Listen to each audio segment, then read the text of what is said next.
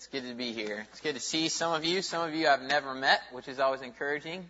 Congratulations, you have a new favorite missionary now. and uh, I do want to talk about the church today. The title is Your Relationship to the Church. Before we start, though, I just want to kind of update you. We are still traveling. We have about eight to ten more meetings left. Most missionaries would know exactly how many, but I just hope I have enough and don't really want to count them. So somewhere in there, uh, several meetings in Texas, uh, one in New Mexico, and then a couple out on the East Coast. And other than that, baby's due March 13th in Fort Worth. I'll finally have a, a, a daughter born in Texas. Amen. Been trying to convince Nikki for a while, but she's partial Missouri, so. Um, we uh, will be in in Fort Worth for most of March, and then also in April and May, we're planning to ship a container. God, uh, it seems to be that God is providing a way for us to ship a container. You know, it'd be a lot more cost effective that way from here. Um, so if you notice the big trailer out there, it is not full of trash. It is my stuff. And we're putting that in a storage unit here, and then uh, and then so maybe I've talked to Uncle Tommy, but I might need some help loading a container in April. And uh, if you don't volunteer, I'll I'll ask you. So. Um, Turn, if you would, to Ephesians. We're not actually going to be in Ephesians today. Um, we're, we're just going to use that by way of introduction in a moment. Uh, we're going to be in Ephesians, and then most of the time we'll spend in 1 Corinthians. Your relationship with the church is what I want to talk about. And um, just a couple of misconceptions, maybe, that you might have to clear up uh, before we get started is that a missionary, when they come, should preach about evangelism, should preach about foreign missions, and you know that that's not the case. You have a former missionary as your pastor. You know uh, uh, that missionaries obviously can preach on other things and should, because uh, we don't just preach on foreign missions on the field all the time. So that's that. While that is what we do here, it is our job to raise awareness and, and give opportunities for people. As we are traveling, I don't look at it as a fundraising opportunity. I look at it as raising awareness for the need for foreign missions and uh, maybe being a fresh voice in the church for foreign missions and the need for it. Uh, I am not a motivational speaker, right? If you need motivation, that's your problem. Um, and seriously though, we, uh, you know, motivation is not Uncle Tommy, Uncle Pastor Tommy's job. It's not my job the Word of God and, and the desire of God and our desire to glorify God is what should motivate us. Any other motivation is wrong. And so uh, uh, I'm, I'm not here to motivate you. Uh, but one thing that missionaries must know about, one thing that I'm constantly trying to grow in is the church. If I'm called as a pastor and, and you ordained me, so uh, it's your fault too. But if I'm called as a pastor, I must know about the church. I must know the prescription for the church the precedents for the church, what God demands of the church, because, because as a part of you, I will be uh, starting churches. God will use me to start churches, is, is our prayer. So I must know about that. Second misconception is, is um, you know, the old, uh, the old kids thing, I can't do it, but here's the church, here's the steeple, open, whatever. Open the doors and see all the people. That's the way it ends up, right? Really what it should be is here's a building, here's the steeple, open the doors and see the church. What I want us to, to make sure we understand today is that when I say the word church, I am in no way referring to the building. In fact, I, I've said it before, but I would rather church signs say, rather than just the name of the church, I would say uh, First Baptist Church meets here, right? Because you are First Baptist Church. If you're, if you're a part of the body, if you are saved and a member of this church, then you are First Baptist Church. So before we can discuss your relationship to the church, you must understand the background and the purpose of the church. And this is what I want to use to introduce uh, this idea to us this morning. One thing out of Revelations, if you think the church isn't important, I had a friend once who who thought the church wasn't in, uh, wasn't necessary. He said, "I can have church here in my house," and uh, now he's a pastor. So, oh, the irony. But all we have to do is, is is look at the New Testament. You don't even have to read it; just look at it and see the letters written to the churches. So I can't possibly go through all of this today, but one thing I would like to say is in Revelation, when, when, in Revelation chapter 3, when he's just talking to the seven churches, it says that in his right hand were the seven stars, which were the messengers, and uh, the seven churches as well. And in, in, Jewish culture, in, in, in that picture there, it's very metaphorical, but speaking to the the, in the right hand of Christ, the power in his, his, his dominant hand are the churches and their messengers. So if you believe that God does not want the church, did not design the church, and is not going to work through the church, then you do not understand the New Testament. In fact, the New Testament uh, shows us that the primary tool through which Christ is accomplishing his plan is through the local New Testament church. How does God want to be glorified? He wants to be glorified in the church. That is how he's glorified. It's very important that we understand that. In Ephesians chapter uh, 5, there's a very familiar passage. Ephesians chapter 5, verses 22 through 20, 33 are, are very much a marriage passage. But it's interesting because for you to understand marriage, what Paul does is he brings up the church. You can't understand marriage if you don't understand the church.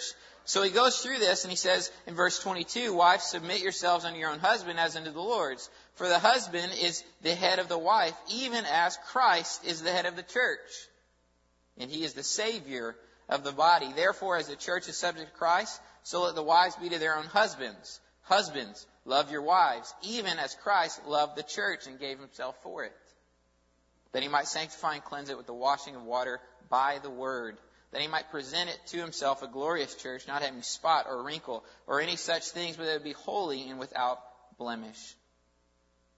So ought men to love their wives even as their own bodies. He that loveth his wife loveth himself. For no man ever yet hated his own flesh, but nourisheth and cherisheth it, even as the Lord the church. So it's so crucial that you understand the church and your relationship to the church. Very crucial. In fact, you can't understand really anything unless you understand. And here, it's, it's interesting that this passage is so much used for marriage when really uh, a primary doctrine here is the church. That's what you must understand first. And the first thing it says, and we're not going to go through all of this, but the purpose of the church is to glorify God and uplift and glorify Christ. And the first thing we see there, and, and again, we're not going to go through it, but it says that the church is subject to Christ. And the church should act like it. The church should show that Christ is its head, that it is subject to Christ. And in verse 29, it says that Christ nourishes and cherishes the church. What that means is that Christ himself nourishes or trains his church. So you not stay the way you are. The church should be trained by Christ. It's nourished. It's, it's, it's molded and, and it functions as Christ demands that it functions. So your leader, the head, you are subject to Jesus Christ. And He nourishes you. His job is to train you through the Word of God, instructing you what you are to do. And it says later, sanctifying by His Word. So the Word of God, and this is your prescription, and this is your precedence, and this is what you do and it's Christ leading you. And then it says it also that he cherishes it, or he, it really, what it means is he broods over it. It's really a wonderful picture of a, of a groom and his new bride. And it's constant battle for me as, you know, I mean, I've been married almost eight years now, to remember to do those things that I did when we were first married that I didn't have to work for. But now, as men, we grow comfortable, right? But, but that's not the picture. The picture is Christ brooding over the church and caring for it and loving it. It's a wonderful, wonderful picture. And in verse 30 says that we are His body. We are representatives of Him. We function for Him. He instructs us, and everything we do is for Him. We are His flesh, His very bones. So this is really a good example of the purpose and the background of the church. And there are two options for the church today. It's similar to the purpose of Israel in the Old Testament. People were to look at Israel and they were to say, there is a God in Israel when people saw Israel, when they saw their victories, when they saw things and how, how, how they were benefited and how God loved them and, and, and uplifted them, what they were to say, other nations all around, they weren't to say, man, we wish we had that. They were to say, there is a God in Israel, let's go worship that God. Psalm 148 says that God strengthens the horn of his people, referring to Israel, that as they were obeying him and as they were uh, following him, that he would strengthen their power and their prosperity. Really what it means is that he elevated so that they could have even more influence over the world around them. Similarly, the church, the purpose is to show God to the world. When we function as the church, that is what we do. And we'll look at it later, but 1 Thessalonians 1 shows us that. John 17 shows us that, that our purpose is as Christ loves us and as we function as He is our head and as we function in His body, we are showing the world the glory and the majesty of God in Jesus Christ. Please do not diminish the church. It is so important. So the first option is follow that purpose to show the world that there is a God, that, that Jesus Christ is the only way to salvation, that He is the only hope. But the other option is to disobey and not function as the church. And I believe what it shows in Revelation that if we do that, God will remove our candlestick. What does that mean? You will have no use. You will have no light. You will have no witness in the world around you. He will use another to accomplish his work. He will raise up another body that will function with him as the head and function as his body and his flesh. So your relationship to the church is simple. You are the church. What's the relationship to the church? Well, that's you. You are the church. And you must function as the church. Maybe a more descriptive way to say this is that you are the body of Christ and you should function as the body of Christ. So don't be a dummy. It's not my words, it's the Apostle Paul in 1 Corinthians chapter 12. Turn there. 1 Corinthians chapter 12. Paul talking to the church at Corinth introduces his idea this way. He says, Now concerning spiritual gifts, brethren, I would not have you to be ignorant. So like I said, I didn't say it, Paul did. Don't be a dummy. Here are some steps that we must take to function as the body of Christ, to glorify Christ to the utmost of our ability and potential. The first is to remember who we are. Remember who you are. Verse 12 says, Now concerning spiritual gifts, brethren, I would not have you be ignorant. What he's going to talk to them about is their relationship to the church, those that are around them, how they are to function as the church. Before he does this, this is what he says. He says in verse 2, Now you know that you were Gentiles carried away into these dumb idols, even as you were led. Wherefore I give you to understand that no man speaking by the Spirit of God called Jesus a curse, and that no man can say that Jesus is Lord but by the Holy Ghost. So the first thing he says is he reminds the Corinthian church that you were Gentiles carried away by dumb idols. So the first thing you must remember in who you are is who you were before you met Jesus. Some of you have been saved for a while and you need to go back and reflect on who you were before you met Christ. And if you say, oh, wasn't that bad, then you have not grown much. And you have not read the Word of God. He says you were Gentiles, you were far off, apparently given the idea that they were far from salvation. They had no pedigree. They had no religious training or upbringing, anything close to Christianity. The context of who he's talking to here, they were idolaters. They were pagans. says, have you, do you forget who you were? You were Gentiles carried off by dumb idols. And we know that because it seems so foolish to us uh, now, but that was us before according to the misunderstanding of many, uh, they were only offered, even as Gentiles, they were only offered uh, what I call an outer courtyard version of true religion, right? Even in the temple, there was there was this setup uh, uh of of the court of the Gentiles and then the inner courts and the court of the men. And so, the, yes, they were allowed to come and worship, but it was kind of on the outside. And even bled into the New Testament to where the, when the gospel went out, there were those in Acts in the church that said, well, they're still Gentiles. And really, it's a picture of us. We were far from God. We, we had no pedigree. We had no, uh, no right to anything. Neither did they. Paul reminds them who they are. He says, You were carried away by dumb idols. Now, don't paint this as a prettier picture than what it actually is.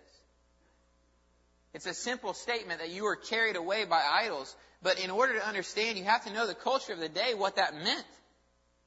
There were chants and there were ceremonies that did absolutely nothing but consume their lives. There was drunkenness in their worship, and, and they would go to the temples and they would just, it would be a drunken, sloppy mess. There were sexual orgies. There were prostitutes at these temples that they would go and, and, and fornicate with and, and commit adultery and think that somehow they were worshiping some idol. It's not a pretty picture. It's horrible. It's horrific. They were literally being led satanically to their doom. It's the example of Baal and Elisha when there they are, 400 prophets of Baal, and they're, they're, they're literally cutting themselves and falling and, and, and, and yelling and screaming and chanting to a God who has no ears. He's just a stinking rock. And Elisha and his God who consumes wood, wet wood, evaporates water out of flames from the sky with one prayer. Equally, you, Christian, don't excuse or paint a prettier picture of yourself. Do not think higher of yourself than you are. You are carried away by the lust of your flesh and your own wicked deeds. Some of us are distracted with that now, that before we lived for nothing but self pleasure, self fulfillment, self pleasing. We were slaves we were owned by Satan, being led to our doom with nothing to turn to. No power of our own to stop. Why is this important? Why would Paul start with this? Because so many issues in the church and the function of the church could be solved by just remembering who you are and who you were before you met Jesus Christ. Paul says there was miraculous intervention by the Spirit of God. So he tells them who they were, and then he says, verse 3, Wherefore I give you to understand that no man speaking by the Spirit of God calls Jesus accursed. The first thing he does is he calls out some, some incorrect doctrine that was heretical doctrine that was in this church, saying that you should not even entertain, they shouldn't even be with you. There were people that were saying that Jesus wasn't God. And he said, No man speaking by the Spirit of God, would ever say that Jesus is accursed, that he is not God, that he is not God in the flesh, God himself, the very creator, omnipotent God. So Paul calls that out and says no one, but really an uh, implication of this, and then he says it that no man can say that Jesus is Lord but by the Holy Ghost. Apart from the working of the Holy Spirit, you would have never come to Jesus. You would have continued to ignore him as you did the rest of your life before. But there was miraculous intervention by the Spirit of God. You could not know Jesus or understand him or comprehend his word. It says we were blinded by our sin and our sinfulness. Not, not to put us in a, just a state of depression that we would remember that we were slaves and how bad we were. The point is, is that if we remember who we were, then we understand who we are and we can have and live with joy and purpose and fulfillment in doing what God has called us to do. Because we know all that Christ has done for us. We know the importance of the church and the Spirit of God who has enlightened us and drawn us to Him so that we can be saved, so that we can place our faith and trust in Jesus Christ and be a new man and a new creation, living and together and functioning as a new body, which is the body of Christ. So Paul condemns those that claim to be speaking truth by denying crucial doctrine, and in so he, he, he, he establishes the true doctrine that the Spirit of God is the one who placed us here the one who uh, enabled us to believe in Jesus. And as believers, they and us have been given the Holy Spirit of God. It's only through His power that we were saved, and it is only through His power that we are sanctified by the washing of His Word, as Ephesians says. And it is only through His indwelling and our yielding to Him that we can grow and function as the body of Christ. So what is the first thing? The first step is we remember who we are. Part of that is remembering who we were and where God, what God has done for us and who we are now. Second of all, recognize what you have been given. Along with salvation, the Holy Spirit of God has imparted spiritual gifts to all who believe. All who proclaim and follow Jesus as Lord. So by the same power with which He drew you to salvation, He has also bestowed on you spiritual gifts. So Paul says. He said verse 4, Now there are diversity of gifts, but the same Spirit. And there are differences of administration, but the same Lord. Verse 6, And there are diversity of operations, but the same God which worketh all in all. But the manifestation of the Spirit is given to every man to profit withal. For to one is given by the Spirit a word of wisdom, another the word of knowledge by the same Spirit, to another faith by the same Spirit, to another gifts of healing by the same Spirit, to another the working of miracles, to another prophecy, to another discernment, discerning of spirits, to another divers kinds of tongues, and another interpretation of tongues. But all these worketh that in one and the selfsame Spirit, dividing to every man severally as he will. So the emphasis here is first that the Spirit has done all of this. And he says that first of all, we have all been given unity in the Spirit.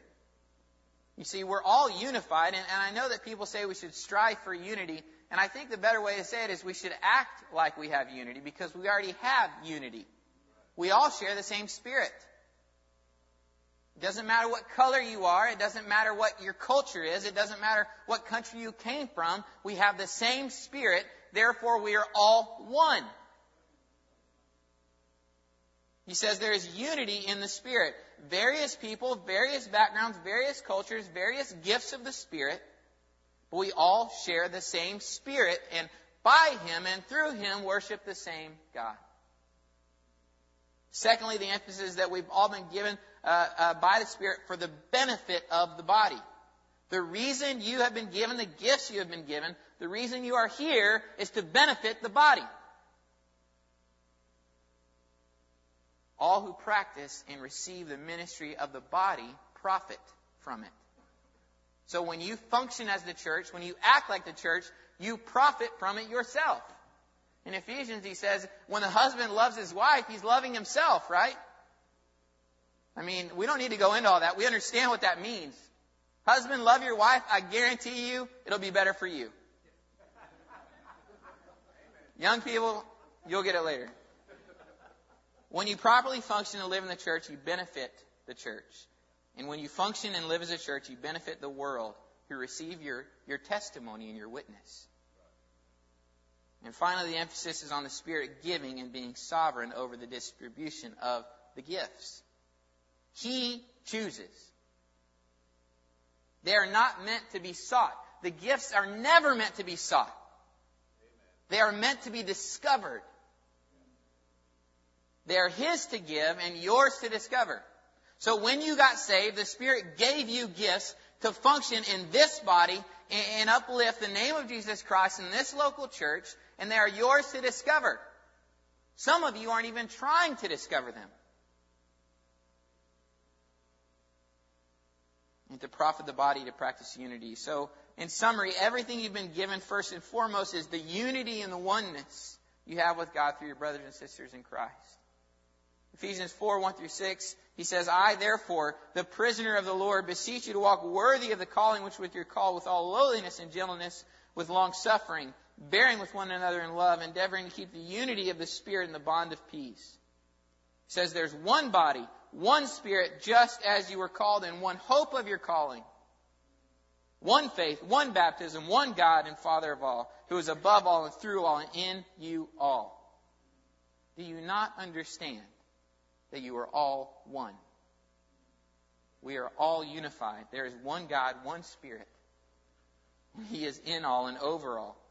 So unity first, and then everything else you've been given is to support that because that is what most glorifies God. Finally, none can question their gift or role because God has given it to you. So you can't say, well, I'm good at administration, but I don't want to do administration. I want to be the guy up there preaching. Well, if you can't preach, right? Just kidding. A little bit. Not really. We see the, the roles were laid out here by God, and we are called to fulfill that. And, and, and in order, it's exactly like marriage. The role of the husband, the role of the father, the role of the wife, the role of the mother, the role of the children. God established those roles. We don't get to decide. We need to understand more of what He wants and fulfill those. It's the same in the church. You don't get to decide. You need to figure out what the Spirit has already decided.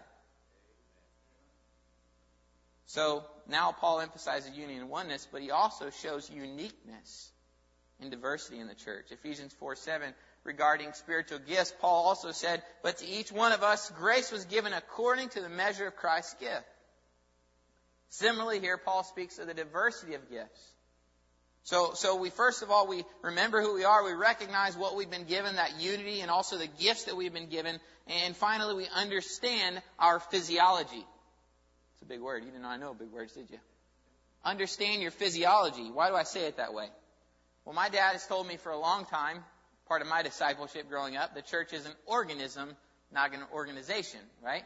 An organism is living, an organization is a bank, right? Or, or whatever else. So an organism is a living, breathing, functioning body. Physiology refers to the function of living organisms and their parts. So when I say understand your physiology, what I'm referring to is you need to learn your own body. You need to discover its functions. The body of Christ is a living organism, a living, breathing organism. A body comprised of Christ as the head and us as the parts of the body. Verses 12 through 14 say this, For as the body is one and has many members, and all the members of that one body being many are one body, you see all the times he says one? So also is Christ. For by one Spirit we are all baptized into one body, whether we be Jews or Gentiles, whether we be bond or free, and have been made all to drink into one Spirit, for the body is not one member, but many. In the last part, he says it's not one, but many.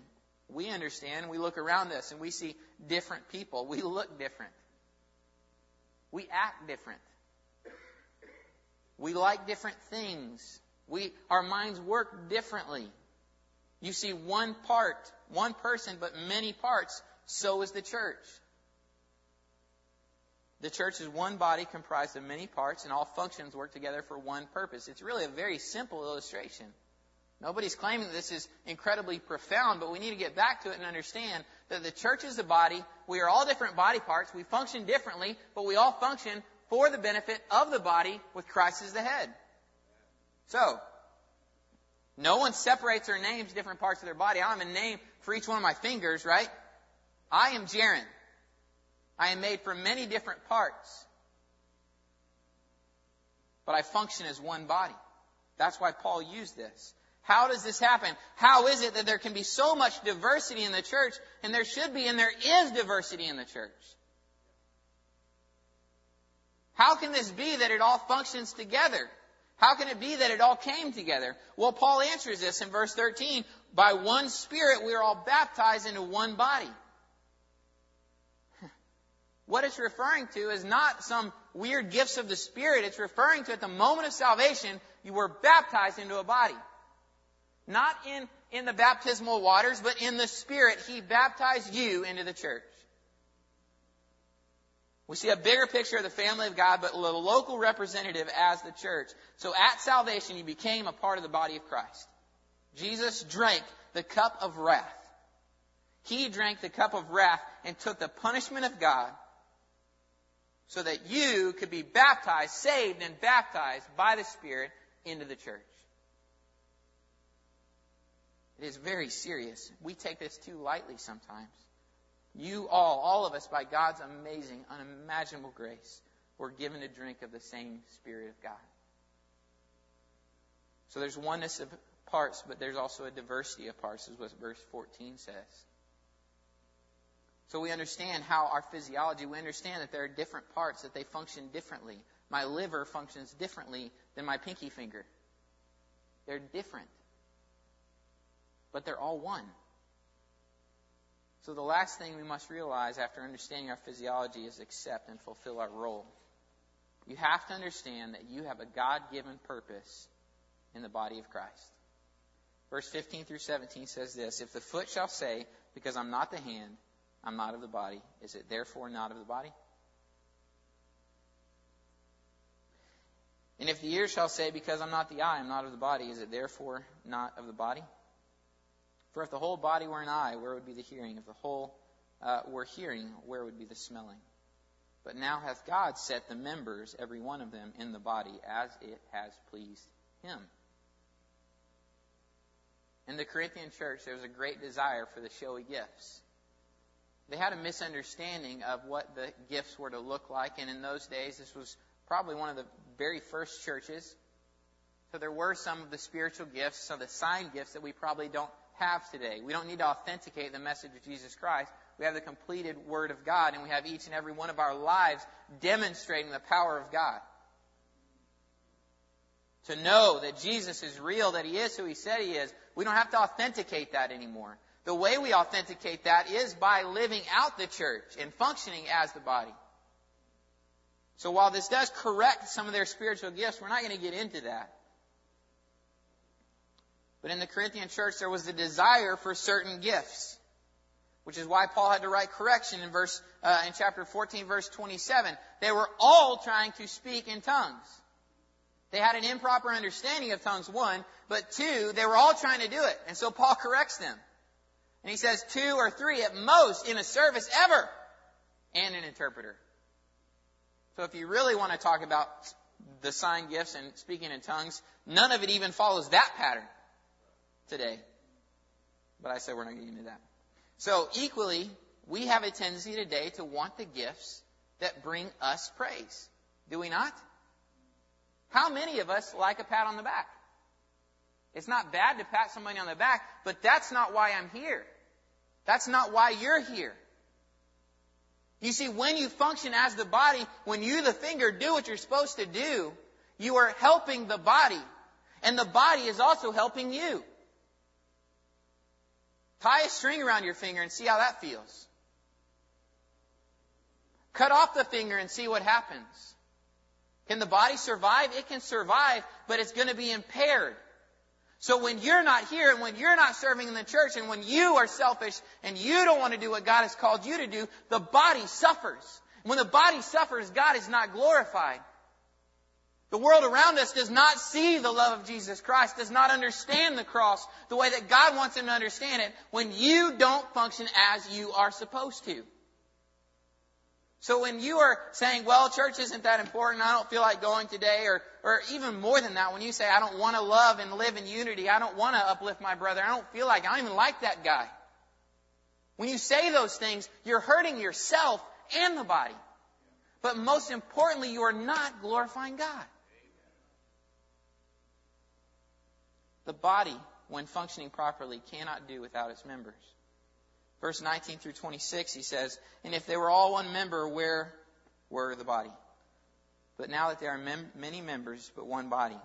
And the eye cannot say to the hand, I have no need of thee, nor again to the head, to the feet, I have no need of you. There's not one of you that can tell to somebody else, we don't need you here. In fact, you do need them here. If they are a believer in Jesus Christ, you need them here. Somebody's causing problems or falling into sin, and you say, eh, just let them go. No. We don't want to lose members of our body. And it's not his job to make sure that all of you stay. It's your job to fulfill your role and then to chase after one another and, and love one another. When one falls or when the finger gets smashed, the rest come to help it, to bandage it. Don't smash it again.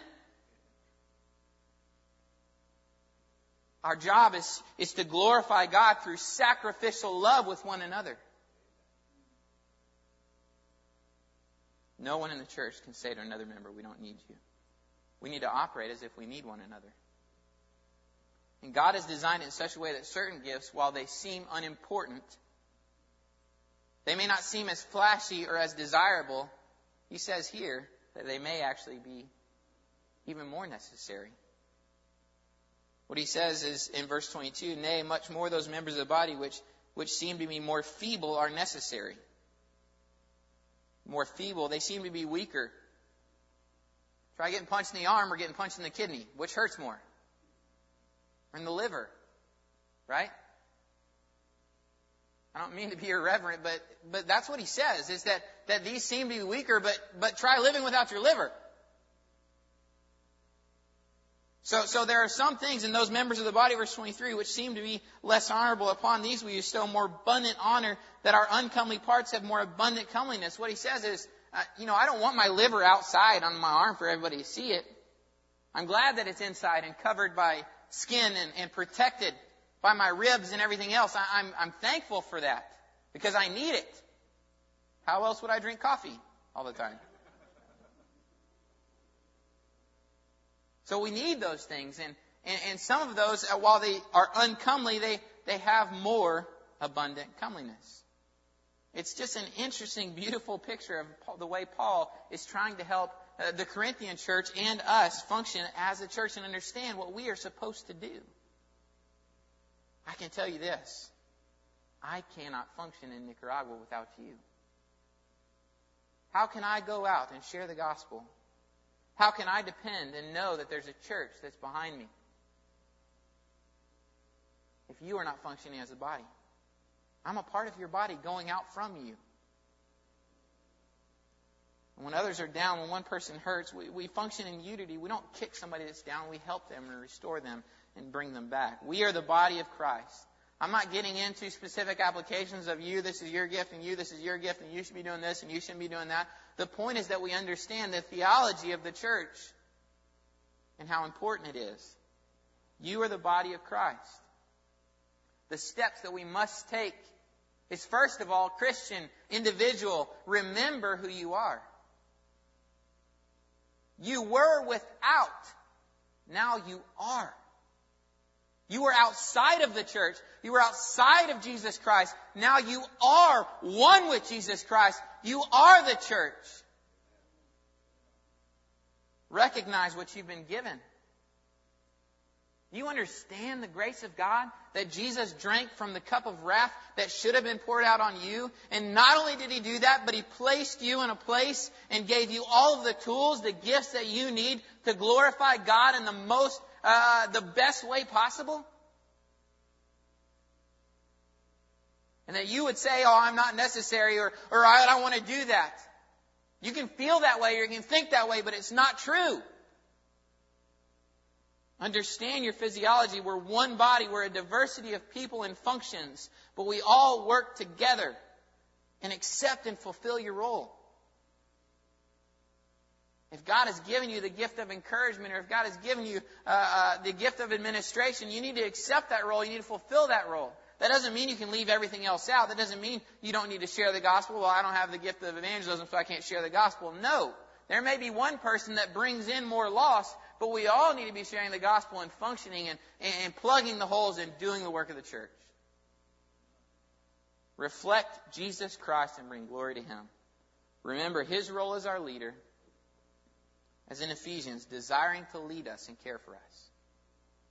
Man, what a beautiful picture. The grace that we have in Jesus Christ and in His Spirit and Him desiring to lead us.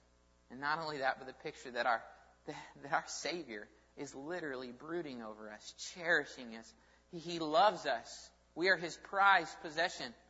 We are His bride. That is the entire picture of the New Testament. What does this look like?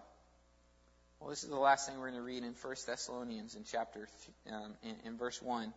1 Thessalonians 1 in verse 3 says, Paul, speaking to the church at Thessalonica, says, remembering without ceasing your work of faith, your labor of love, and patience of hope in our Lord Jesus Christ in the sight of God and our Father, knowing, brethren beloved, your election of God. For our gospel came not unto you in word only, but in power in the Holy Ghost and in much assurance, as ye know what manner of men we were among you for your sakes, and ye became followers of us and of the Lord, having received the word in much affliction with the joy of the Holy Ghost, so that you were ensamples to all that believe in Macedonia and Achaia. It says, From you sounded out the word of the Lord, not only in Macedonia and Achaia, but also in every place your faith to God were to spread abroad, so that we need not speak anything. For they themselves show of us what manner of entering in we had unto you, and how you turn from to God from idols to serve the living and true God, and to wait for his Son from heaven, whom he raised from the dead, even Jesus, which delivered us from the wrath to come. Everything we read in Corinthians, everything we read in Ephesians is once again exampled here in a church that had a work of faith in the Lord Jesus Christ and trust in God, a labor of love for one another and a love for the lost world and making Christ known, and the patience of hope, undeniable, unshakable hope that Jesus came once, he's coming again. And what happened? That naturally, as they function as the body, the word of the Lord spread out from them in every region, so that the apostles didn't even need to go to some places because they already knew about Jesus. What a beautiful picture of what it looks like when a church functions as it should. You cannot glorify God without fulfilling your role in the church. And you definitely cannot reach the world with the gospel without fulfilling your role in the church. John 17:23 Jesus in his prayer said that the world may know that thou hast sent me and hast loved them as thou hast loved me. He prayed for his church before it really existed. He prayed for you knowing that you would be here. He knew the gifts you would have. He knew the purpose that He had for you. And He prayed for us, saying that the world would know that, that, that you love them as you have loved me, that God loves us as much as He loves Jesus Christ. I could say to those maybe that hear and don't know Christ, you're not a part of the church. The love of God is not upon you, the wrath of God is. But the beauty is, is that when you come to Jesus Christ, when you decide, I am a sinner, I cannot save myself, when you understand that, when you yield to the drawing of the Holy Spirit, and you fall on your face before Christ and beg for mercy, the beauty is, is that not only does He save your eternal soul, He places you in a church and He bestows upon you gifts so that you can glorify Him to the utmost of your ability and that you have those around you, brothers and sisters in Christ, who are pushing you and prodding you and helping you to grow more in Christ, and that He has the Word of God which will sanctify you. Right now, unless you yield, it condemns you because it says Jesus will come and He will judge and you will be punished for all of eternity. But the hope, the good news is that Jesus died for you. And once you believe, He will sanctify you through that very same Word preparing you for when he comes back. What a beautiful picture. Church, let's be the church. Let's just not call ourselves a church. Let's act like it. Old, young, black, white, from the United States, from some other country, it doesn't matter. Accept your role in the church. Understand your purpose and function as a church. God, thank you for your mercy and grace. Thank you for your love. There's one here that doesn't know you, God. I pray that today it would yield to you. God, that, that you, helping them to understand their sinfulness, helping them to understand that they are destitute without you. God, I know that there may be some here that feel that right now, that for the first time in their life finally understand that they are lost without hope, that if they die tonight, they will go to be in hell for all of eternity. And that it's not your fault, but it's their own sinfulness that will send them there. And the fact that they rejected you. God, I'm not here to place fear in their hearts, but fear should be there. God, and that they would understand that, that if they yield to you, if they fall at your feet and trust in you and only you for salvation, that you will save them. God, I pray they would understand today. God, there may be some part here of the body that, that have been rebellious, that have not been doing what they are called to do. God, I pray they would repent this morning. In private or before here at the altar, God, that they would pray and ask for forgiveness. And that they would start functioning as the body of Christ that you've called them to be. Thank you for cherishing us. God, we know that this message is because you love us and care for us and want to instruct us to glorify you more. May you be honored and glorified as we seek to obey you in all things. God, encourage us. Give us joy. Increase our faith. Help us to depend more on you. May I pray. Amen.